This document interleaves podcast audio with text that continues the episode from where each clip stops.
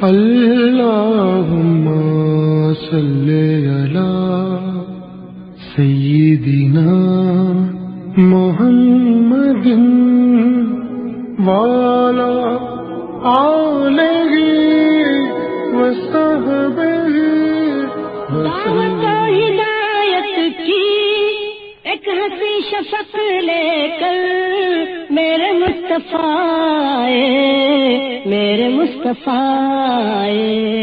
کفر کے اندھیروں میں نور کا طبق لے کر میرے مصطفیٰ میرے مصطفیٰ۔ Episode 48 الرحیق المختوم غزوہ بنو مستلق میں منافقین کا کردار جب غزوہ بنی مستلق پیش آیا اور منافقین بھی اس میں شریک ہوئے، تو انہوں نے ٹھیک وہی کیا جو اللہ تعالیٰ نے اس آیت میں فرمایا ہے۔ اگر وہ تمہارے اندر نکلتے، تو تمہیں مزید فساد ہی سے دوچار کرتے اور فتنے کی تلاش میں تمہارے اندر تگو دو کرتے، چنانچہ اس غزوے میں انہیں بھڑاس نکالنے کے دو مواقع ہاتھ آئے، جس کا فائدہ اٹھا کر انہوں نے مسلمانوں کی صفوں میں خاصہ استراب و انتشار مچایا۔ اور نبی صلی اللہ علیہ وسلم کے خلاف بدترین پروپگنڈا کیا، ان دونوں مواقع کی کسی قدر تفصیلات یہ ہیں۔ مدینہ سے ذلیل ترین آدمی کو نکالنے کی بات۔ رسول اللہ صلی اللہ علیہ وسلم غزوے بنی مستلق سے فارغ ہو کر ابھی چشمے مریسی پر قیام فرما ہی تھے کہ کچھ لوگ پانی لینے گئے۔ انہی میں حضرت عمر بن خطاب کا ایک مزدور بھی تھا، جس کا نام جہجہ غفاری تھا۔ پانی پر ایک اور شخص، سنان بن وبر جوہنی سے اس کی دھکم دھکا ہو گئی اور دونوں لڑ پڑے۔ پھر جوہنی نے پکارا، یا معاشر الانصار، انصار کے لوگوں مدد کو پہنچو۔ اور جہجہ نے آواز دی، یا معاشر المہاجرین، مہاجرین مدد کو آؤ۔ رسول اللہ صلی اللہ علیہ وسلم خبر پاتے ہی وہاں تشریف لے گئے اور فرمایا میں تمہارے اندر موجود ہوں اور جاہلیت کی پکار پکاری جا رہی ہے۔ اسے چھوڑو، یہ بدبودار ہے۔ اس واقعے کی خبر عبداللہ بن ابی بن سلول کو ہوئی۔ تو غصے سے بھڑک اٹھا اور بولا، کیا ان لوگوں نے ایسی حرکت کی ہے؟ یہ ہمارے علاقے میں آ کر اب ہمارے ہی حریف اور مد مقابل ہو گئے ہیں۔ اللہ کی قسم، ہماری اور ان کی حالت پر تو وہی مثل صادق آتی ہے۔ جو پہلوں نے کہی ہے کہ اپنے کتے کو پال پوس کر موٹا تازہ کرو تاکہ وہ تمہیں کو پھاڑ کھائے۔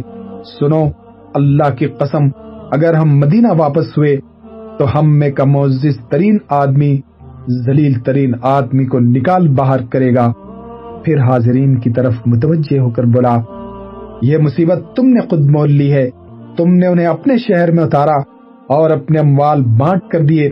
دیکھو تمہارے ہاتھوں میں جو کچھ ہے، اگر اسے دینا بند کر دو، تو یہ تمہارا شہر چھوڑ کر کہیں اور چلتے بنیں گے۔ اس وقت مجلس میں ایک نوجوان صحابی حضرت زید بن ارقم بھی موجود تھے۔ انہوں نے آ کر اپنے چچا کو پوری بات کہہ سنائی۔ ان کے چچا نے رسول اللہ صلی اللہ علیہ وسلم کو اطلاع دی۔ اس وقت حضرت عمر رضی اللہ عنہ بھی موجود تھے۔ بولے، حضور عباد بن بشر سے کہیے کہ اسے قتل کر دیں۔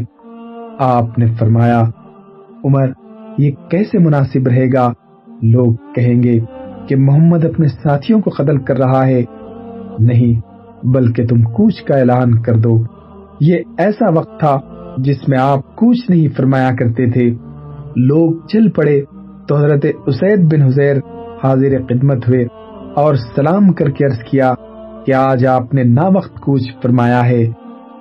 انہوں نے دریافت کیا۔ تمہارے صاحب یعنی ابن ابئی نے جو کچھ کہا ہے، تمہیں اس کی خبر نہیں ہوئی۔ انہوں نے دریافت کیا کہ اس نے کیا کہا ہے۔ آپ نے فرمایا، اس کا خیال ہے کہ وہ مدینہ واپس ہوا۔ تو معزز ترین آدمی، ذلیل ترین آدمی کو مدینہ سے نکال باہر کرے گا۔ انہوں نے کہا، یا رسول اللہ آپ اگر چاہیں تو اسے مدینے سے نکال باہر کریں۔ اللہ کی قسم، وہ ذلیل ہے اور آپ باعزت ہیں۔ اس کے بعد انہوں نے کہا، اے اللہ کے رسول، اس کے ساتھ نرمی برتیے کیونکہ واللہ، اللہ تعالیٰ آپ کو ہمارے پاس اس وقت لے آیا جب اس کی قوم اس کی تاج پوشی کے لیے مونگوں کی تاج تیار کر رہی تھی۔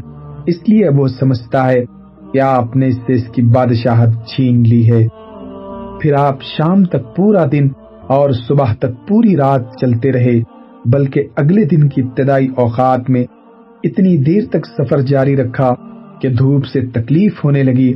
اس کے بعد اتر کر پڑاؤ ڈالا گیا تو لوگ زمین پر جسم رکھتے ہی بے خبر ہو گئے۔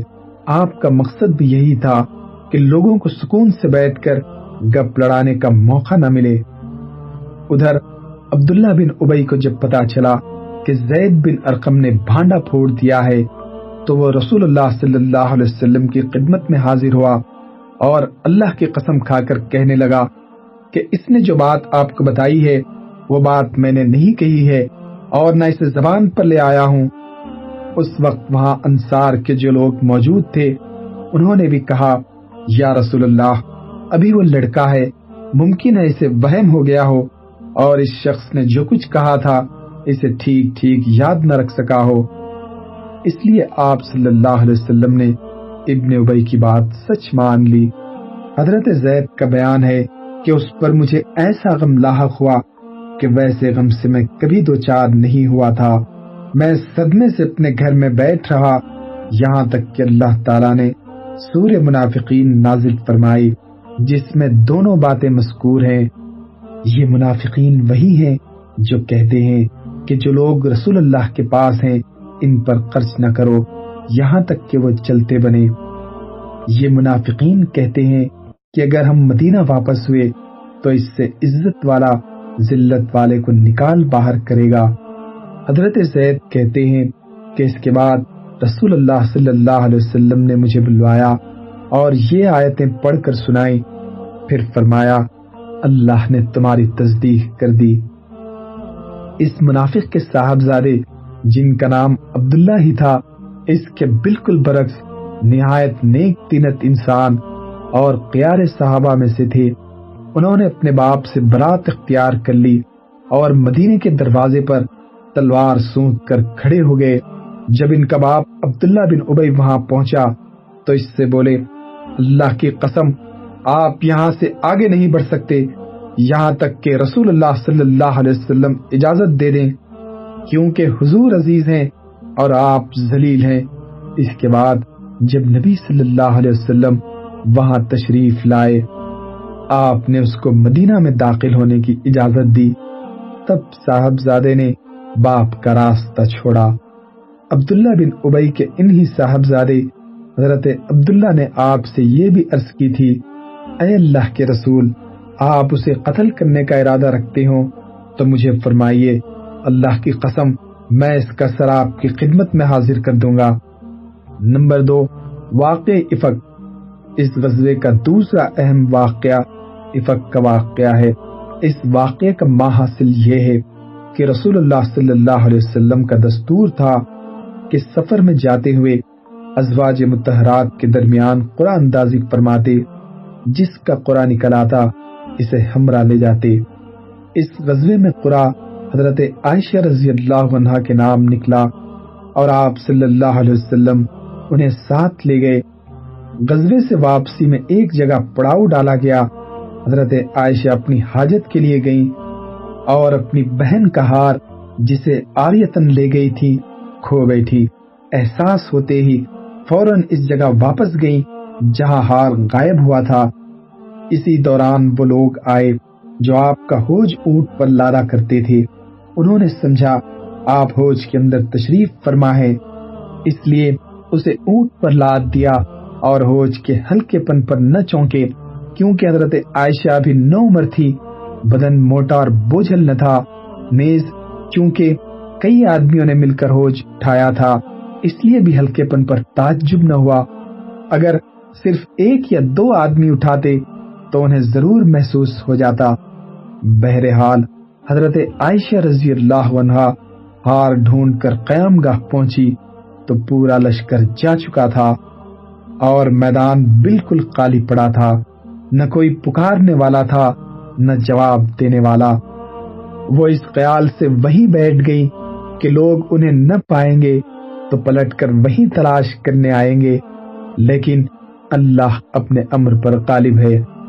وہ بالائے عرش سے جو تدبیر چاہتا ہے، کرتا ہے۔ چنانچہ حضرت عائشہ رضی اللہ عنہ کی آنکھ لگ گئی اور وہ سو گئی۔ پھر سفان بن معطل کی آواز سن کر بیدار ہوئی کہ ان للہ و ان الیہ راجعون۔ رسول اللہ صلی اللہ علیہ وسلم کی بیوی سفان لشکر کے پچھلے حصے میں سوئے ہوئے تھے۔ ان کی عادت بھی زیادہ سونے کی تھی۔ انہوں نے جب حضرت عائشہ رضی اللہ عنہ کو دیکھا تو پہچان لیا، کیونکہ وہ پردے کا حکم نازل ہونے سے پہلے بھی انہیں دیکھ چکے تھے۔ انہوں نے ان للہ پڑھی اور اپنی سواری بٹھا کر حضرت عائشہ کے قریب کر دی۔ حضرت عائشہ اس پر سوار ہو گئی حضرت صفان نے ان للہ کے سوا زبان سے ایک لفظ نہ نکالا۔ چپ چاپ سواری کی نکیل تھامی اور پیدل چلتے ہوئے لشکر میں آ گئے۔ یہ ٹھیک دوپہر کا وقت تھا اور لشکر پڑاؤ ڈال چکا تھا۔ انہیں اس کیفیت کے ساتھ آتا دیکھ کر مختلف لوگوں نے اپنے اپنے انداز پر تبصرہ کیا اور اللہ کے دشمن قبیز عبداللہ بن ابئی کو بھڑاس نکالنے کا ایک اور موقع مل گیا۔ چنانچہ اس کے پہلو میں نفاق اور حسد کی جو چنگاری سلگ رہی تھی اس نے اس کے کرب پنہا کو آیا اور نمایاں کیا یعنی بدکاری کی تہمت تراش کر، واقعات کے تانے بانے بننا، تہمت کے قاقے میں رنگ بننا، اور اسے پھیلانا، بڑھانا، اور ادھیڑنا اور بننا شروع کر دیا۔ اس کے ساتھی بھی اسی بات کو بنیاد بنا کر اس کا تقرب حاصل کرنے لگے۔ اور جب مدینہ آئے تو ان تہمت تراشوں نے خوب جم کر پروپوگنڈا کیا۔ ادھر رسول اللہ صلی اللہ علیہ وسلم خاموش تھے۔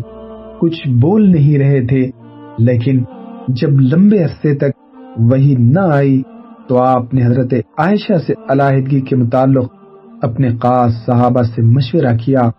حضرت علی نے سراحت کیے بغیر اشاروں اشاروں میں مشورہ دیا کہ آپ ان سے علیحدگی اختیار کر کے کسی اور سے شادی کر لیں۔ لیکن حضرت اسامہ وغیرہ نے مشورہ دیا کہ آپ انہیں اپنی زوجیت میں برقرار رکھیں اور دشمنوں کی بات پر کام نہ دھریں؟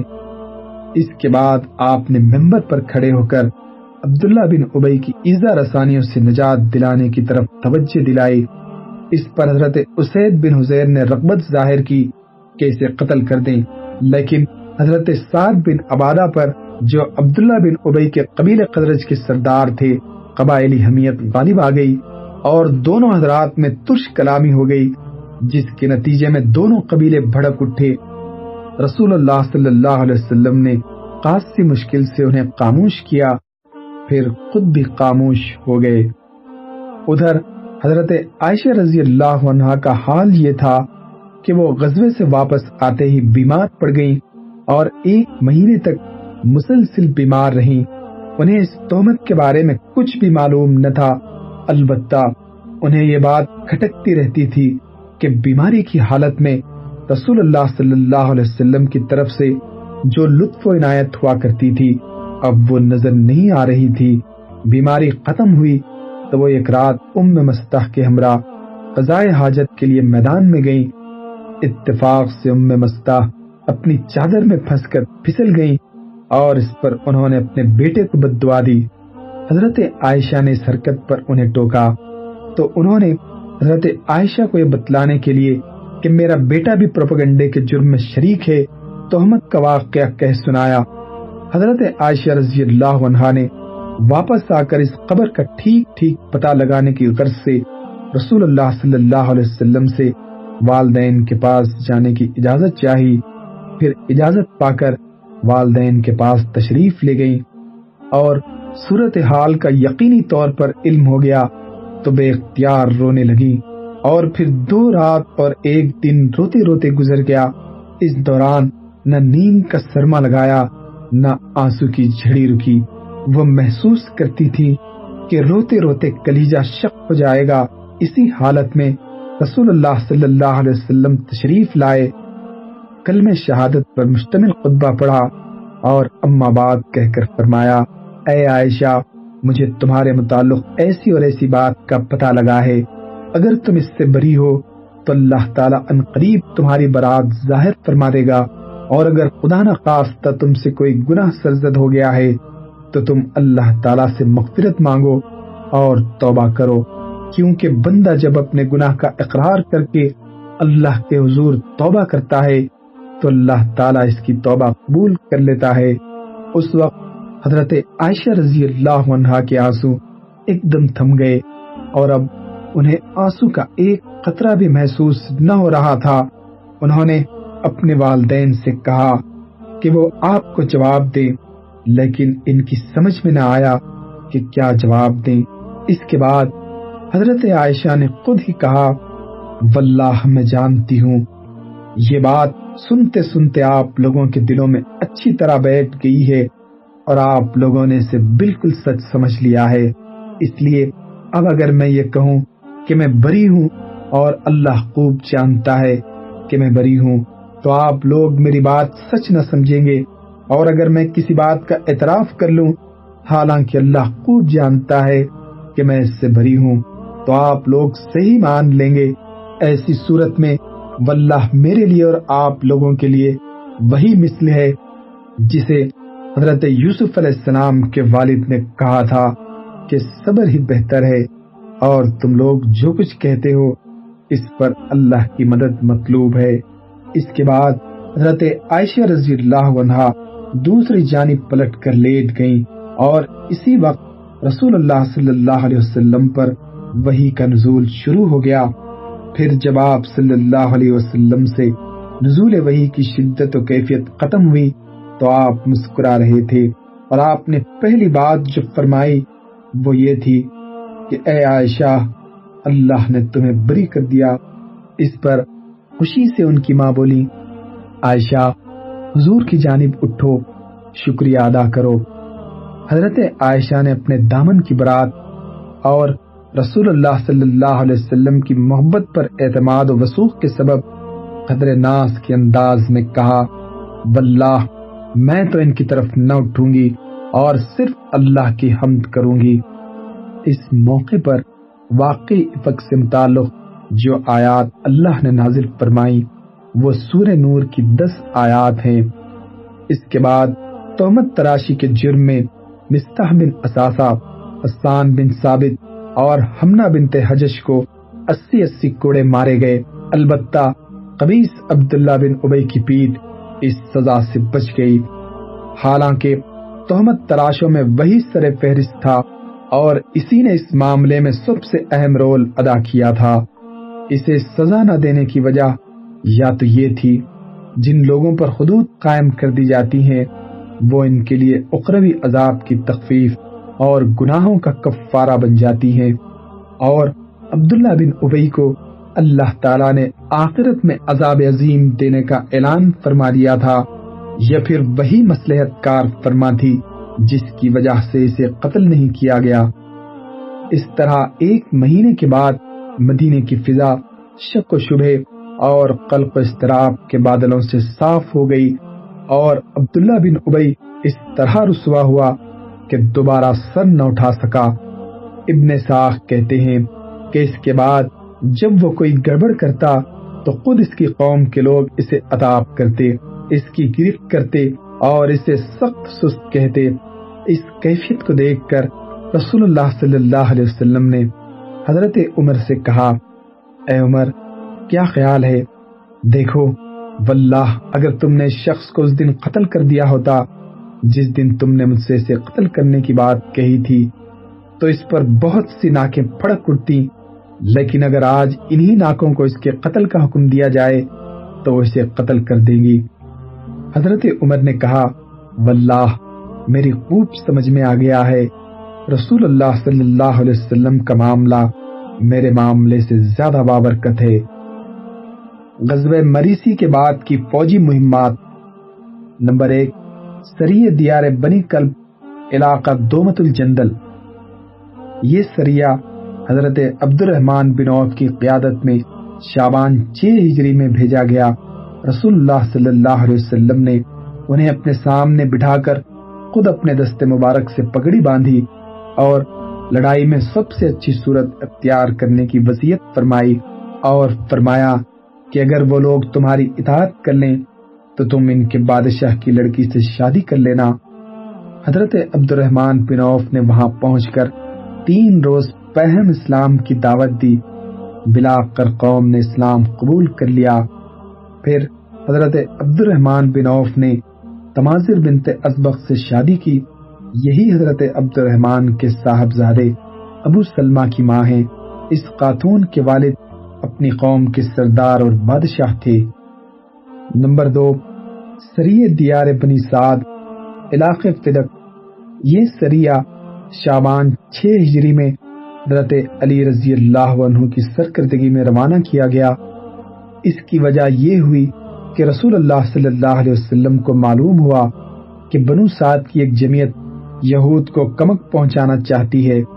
لہذا آپ صلی اللہ علیہ وسلم نے حضرت علی کو دو سو آدمی دے کر روانہ فرمایا۔ یہ لوگ رات میں سفر کرتے اور دن میں چھپے رہتے۔ آخر ایک جاسوس گرفت میں آیا۔ اور اس نے قرار کیا کہ ان لوگوں نے قیبر کی کھجور کے عوض امداد فراہم کرنے کی پیشکش کی ہے۔ جاسوس نے یہ بھی بتلایا، بنو سعد نے کس جگہ جتہ بندی کی ہے۔ چنانچہ حضرت علی نے ان پر شپون مار کر پانچ سو اونٹ اور دو ہزار بکریوں پر قبضہ کر لیا۔ البتہ بنو سعد اپنی عورتوں اور بچوں سمیت بھاگ نکلے۔ ان کا سردار وبر بن علیم تھا۔ نمبر تین، سریع وادی القرا۔ یہ سریہ حضرت ابو بکر صدیق یا حضرت زید بن حارثہ کی زیر قیادت رمضان چھ ہجری میں روانہ کیا گیا۔ اس کا سبب یہ تھا کہ بنو فزارہ کی ایک شاخ نے دھوکے سے رسول اللہ صلی اللہ علیہ وسلم کو قتل کرنے کا پروگرام بنایا۔ لہذا آپ نے ابو بکر صدیق کو روانہ فرمایا۔ حضرت سلمہ بن اقوا کا بیان ہے اس سریے میں میں بھی آپ کے ساتھ تھا۔ جب ہم صبح کی نماز پڑھ چکے تو آپ کے حکم سے ہم لوگوں نے چھاپا مارا اور چشمے پر دھاوا بول دیا۔ ابو بکر صدیق نے کچھ لوگوں کو قتل کیا۔ میں نے ایک گروہ کو دیکھا جس میں عورتیں اور بچے بھی تھے۔ مجھے اندیشہ ہوا کہ کہیں یہ لوگ مجھ سے پہلے پہاڑ پر نہ پہنچ جائیں۔ اس لیے میں نے ان کو جا لیا اور ان کے اور پہاڑ کے درمیان ایک تیر چلایا۔ تیر دیکھ کر یہ لوگ ٹھہر گئے۔ ان میں ام قرفا نامی ایک عورت تھی، جس کے اوپر ایک پرانی پوستین تھی۔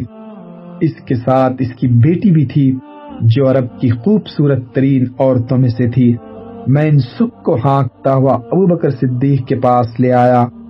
انہوں نے وہ لڑکی مجھے عطا کی، لیکن میں نے اس کا کپڑا نہ کھولا۔ بعد میں رسول اللہ صلی اللہ علیہ وسلم نے یہ لڑکی حضرت سلمہ بن اقوا سے مانگ کر مکہ بھیج دی اور اس کے عوض وہاں کے متعدد مسلمان قیدیوں کو رہا کرا لیا۔ ام خرفا ایک شیطان عورت تھی۔ نبی صلی اللہ علیہ وسلم کے قتل کی تدبیریں کیا کرتی اور اس مقصد کے لیے اس نے اپنے خاندان کے تیس سوار بھی تیار کیے تھے۔ لہذا اسے ٹھیک بدلہ مل گیا اور اس کے تیسوں سوار مارے گئے۔ نمبر چار سریع ارنیین یہ سریہ شوال چھ ہجری میں حضرت قرض بن جابر فہری کی قیادت میں روانہ کیا گیا۔ اس کا سبب یہ ہوا کہ عقل اور ارینا کے چند افراد نے مدینہ آ کر اسلام کا اظہار کیا اور مدینہ ہی میں قیام کیا۔ لیکن ان کے لیے مدینے کی آب و ہوا راس نہ آئی اور نبی صلی اللہ علیہ وسلم نے انہیں چند اونٹوں کے ساتھ چراگاہ بھیج دیا۔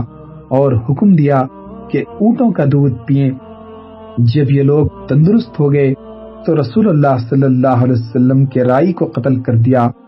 اونٹوں کو ہانک لے گئے اور اظہار اسلام کے بعد اب پھر کفر اختیار کیا۔ لہذا رسول اللہ صلی اللہ علیہ وسلم نے ان کی تلاش کے لیے قرض بن جابر فہری کو بیس صحابہ کی میت میں روانہ فرمایا اور یہ دعا فرمائی کہ اے اللہ پریلیوں پر راستہ اندھا کر دے اور کنگن سے بھی زیادہ تنگ کر دے۔ اللہ نے یہ دعا قبول فرمائی۔ ان پر راستہ اندھا کر دیا، چنانچہ وہ پکڑ لیے گئے اور انہوں نے مسلمان چرواہوں کے ساتھ جو کچھ کیا، اس کے قصاص اور بدلے کے طور پر ان کے ہاتھ پاؤں کاٹ دیے گئے، آنکھیں داغ دی گئیں اور انہیں ہررا کے ایک گوشے میں چھوڑ دیا گیا، جہاں وہ زمین کریتتے کریتتے اپنے کیفر کردار کو پہنچ گئے۔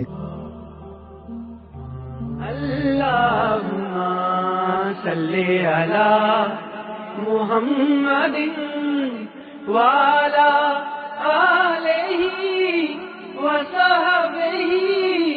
وسلم۔ اللهم صل